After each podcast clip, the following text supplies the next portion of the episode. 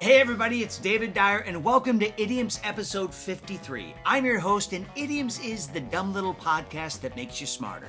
Five minutes at the most. About the same time it takes to talk yourself into doing just ten more push-ups that will only take twenty seconds. And as the name implies, I talk about idioms. Those phrases we say in everyday conversation that seem completely out of place, yet you know exactly what they mean by the way they're being used.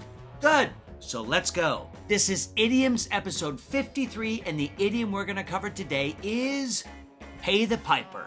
You've heard it. So it's down to me and McConaughey for this oatmeal commercial, and naturally he gets the part because he's more camera friendly.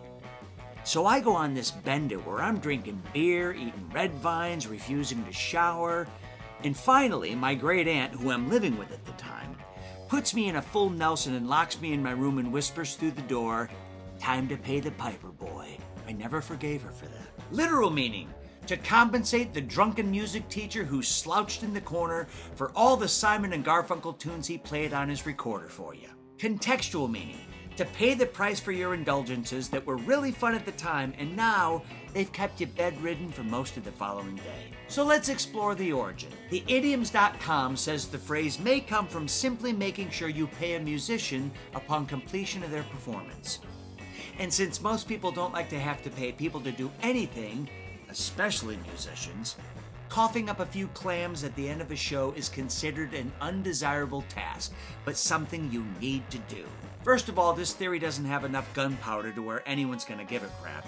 And secondly, throwing a kid who smells like patchouli oil a couple of shekels after he battles his way through sounds of silence isn't going to kill you. So let's move on. Now, idioms dot online lays out what is, I'm sure, the most probable and obvious story behind this one. They say the phrase comes from the famous poem called The Pied Piper of Hamelin, written by Robert Browning in eighteen forty-two. For those of you who don't know the story, I'll make this as brief as I can. The German town of Hamelin was overrun with rats, possibly because most of the cats in the village had been killed by either a plague or possibly poisoned. All of a sudden, a mysterious stranger with a gold pipe strolled into town. Kinda sounds like the start of a really elaborate porno. Anywho, this mysterious flautist offered to take care of the rat problem because he had freed many towns from beetles and bats. Now, I'm not sure how that qualifies you to be able to get rid of rats as well, but I guess when you're starting a small business, you'll take any gig you can. Also, I would so love it if this story was not only the origin of the idiom, but also the way Orkin got their start. Anyway, the piper said that he would do the job for one thousand florin. Now, the florin is a British coin, and Hamelin is a German town, so whatever. The mayor of Hamelin says a thousand? We'll give you fifty thousand to get rid of these damn things. So the piper proceeds to play his pipe and all the rats appear.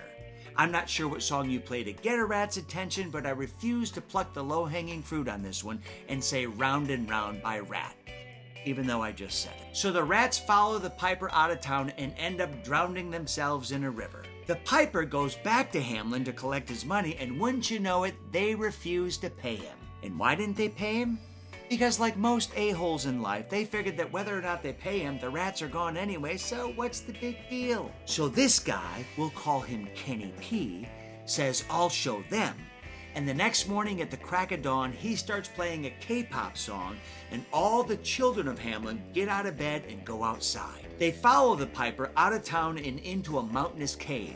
And just after they all get in, a landslide comes down and blocks the entrance and they can't get out. They all died, except for one kid who somehow escaped and ran back to town to tell the story. And you know what happened? The people of Hamelin promised to beat the hell out of any piper who ever came into town again. No!